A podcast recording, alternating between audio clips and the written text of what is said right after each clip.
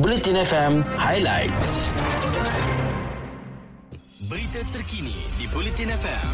Sumber daripada Harian Metro, Berita Harian, Free Malaysia Today, Utusan Malaysia dan Kosmo. Pendaftaran nama dalam senarai menunggu secara walk-in atau datang terus ke pusat pemberian vaksin kemudahan kesihatan swasta di seluruh negara akan dilaksana mulai Isnin ini. Badan Bertindak Imunisasi COVID-19 Penggalak menjelaskan dasar terbaru itu dipersetujui menerusi mesyuarat dipengerusikan Menteri Kesihatan Kari Jamaluddin semalam. Sehubungan itu katanya pendaftaran bagi kaedah datang terus akan dilaksanakan bagi lima kategori individu. Ia merangkumi individu individu layak pemberian dos penggala ingin mendapatkan suntikan secara lebih awal sebelum janji temu sebelum menerima suntikan dos pertama atau kedua vaksin COVID-19 terlepas janji temu dan remaja yang berusia di antara 12 hingga 17 tahun yang belum melengkapkan imunisasi.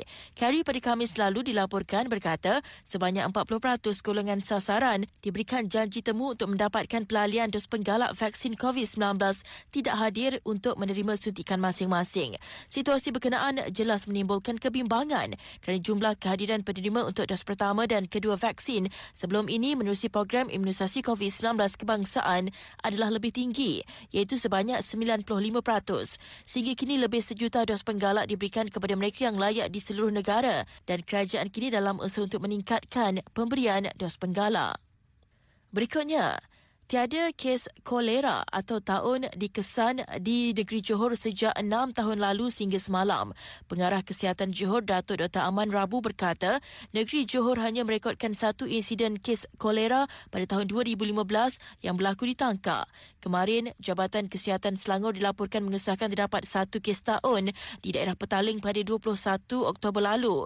Pengarahnya Datuk Dr. Syahri Ngadiman dilaporkan berkata, kes itu membabitkan seorang wanita warga tempat tempatan berusia 56 tahun.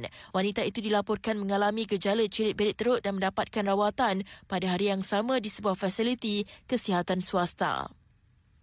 Dalam perkembangan lain, sindiket nikah di Thailand dikatakan mengenakan charge minimum RM3,000 sehingga RM50,000 kepada pasangan yang ingin berpoligami atau gagal mendapat restu keluarga. Bagaimanapun, charge RM50,000 itu dikatakan hanya dikenakan kepada golongan VIP dengan segala urusan disediakan ejen sindiket berkenaan.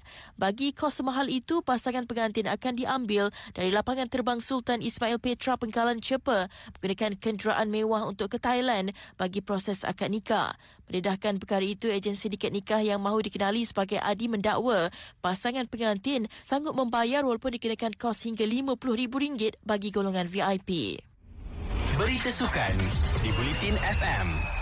Tahun 2022 bukanlah tempoh untuk skuad bawah 23 tahun negara bersenang lenang apabila keringat mereka akan dikerah menerusi penyertaan tiga kejohanan besar kelak. Skuad bimbingan Brad Maloney perlu bersedia dari segi mental dan fizikal untuk mengharungi perlawanan membabitkan Sukan C pada Mei depan, Sukan Asia pada September dan juga pusingan akhir kelayakan Piala AFC di Uzbekistan pada Jun. Timbalan Presiden Persatuan Bola Sepak Malaysia ataupun FAM, Datuk Yusof Mahadi mengesahkan skuad bawah 23 tahun akan turut terbabit dalam dua pertandingan antarabangsa yang bakal berlangsung tahun depan.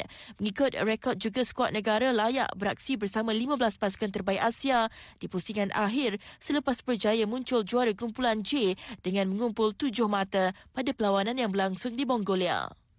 Seterusnya, Chelsea dilaporkan merancang untuk mengadakan perbincangan bersama Thiago Silva mengenai lanjutan kontrak pemain pertahanan itu di Stamford Bridge. Pemain berusia 37 tahun itu menyertai klub sejak 15 bulan lalu dan masih mempunyai kontrak sehingga penghujung musim ini. Chelsea dilaporkan merancang untuk melanjutkan kontrak Silva sehingga penghujung musim 2022-2023 dan bekas pemain Paris Saint-Germain bergembira dengan kekal di Stamford Bridge. Pemain kebangsaan Brazil itu melakukan 12 penampilan buat Scott Blues dalam semua pertandingan musim ini. Baiklah dengan itu sekian berita terkini. Patuhi norma baru serta stream dan dengarkan Bulletin FM di aplikasi Audio Plus.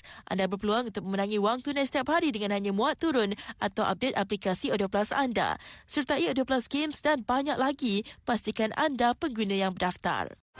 Ikuti berita-berita terkini di Bulletin FM.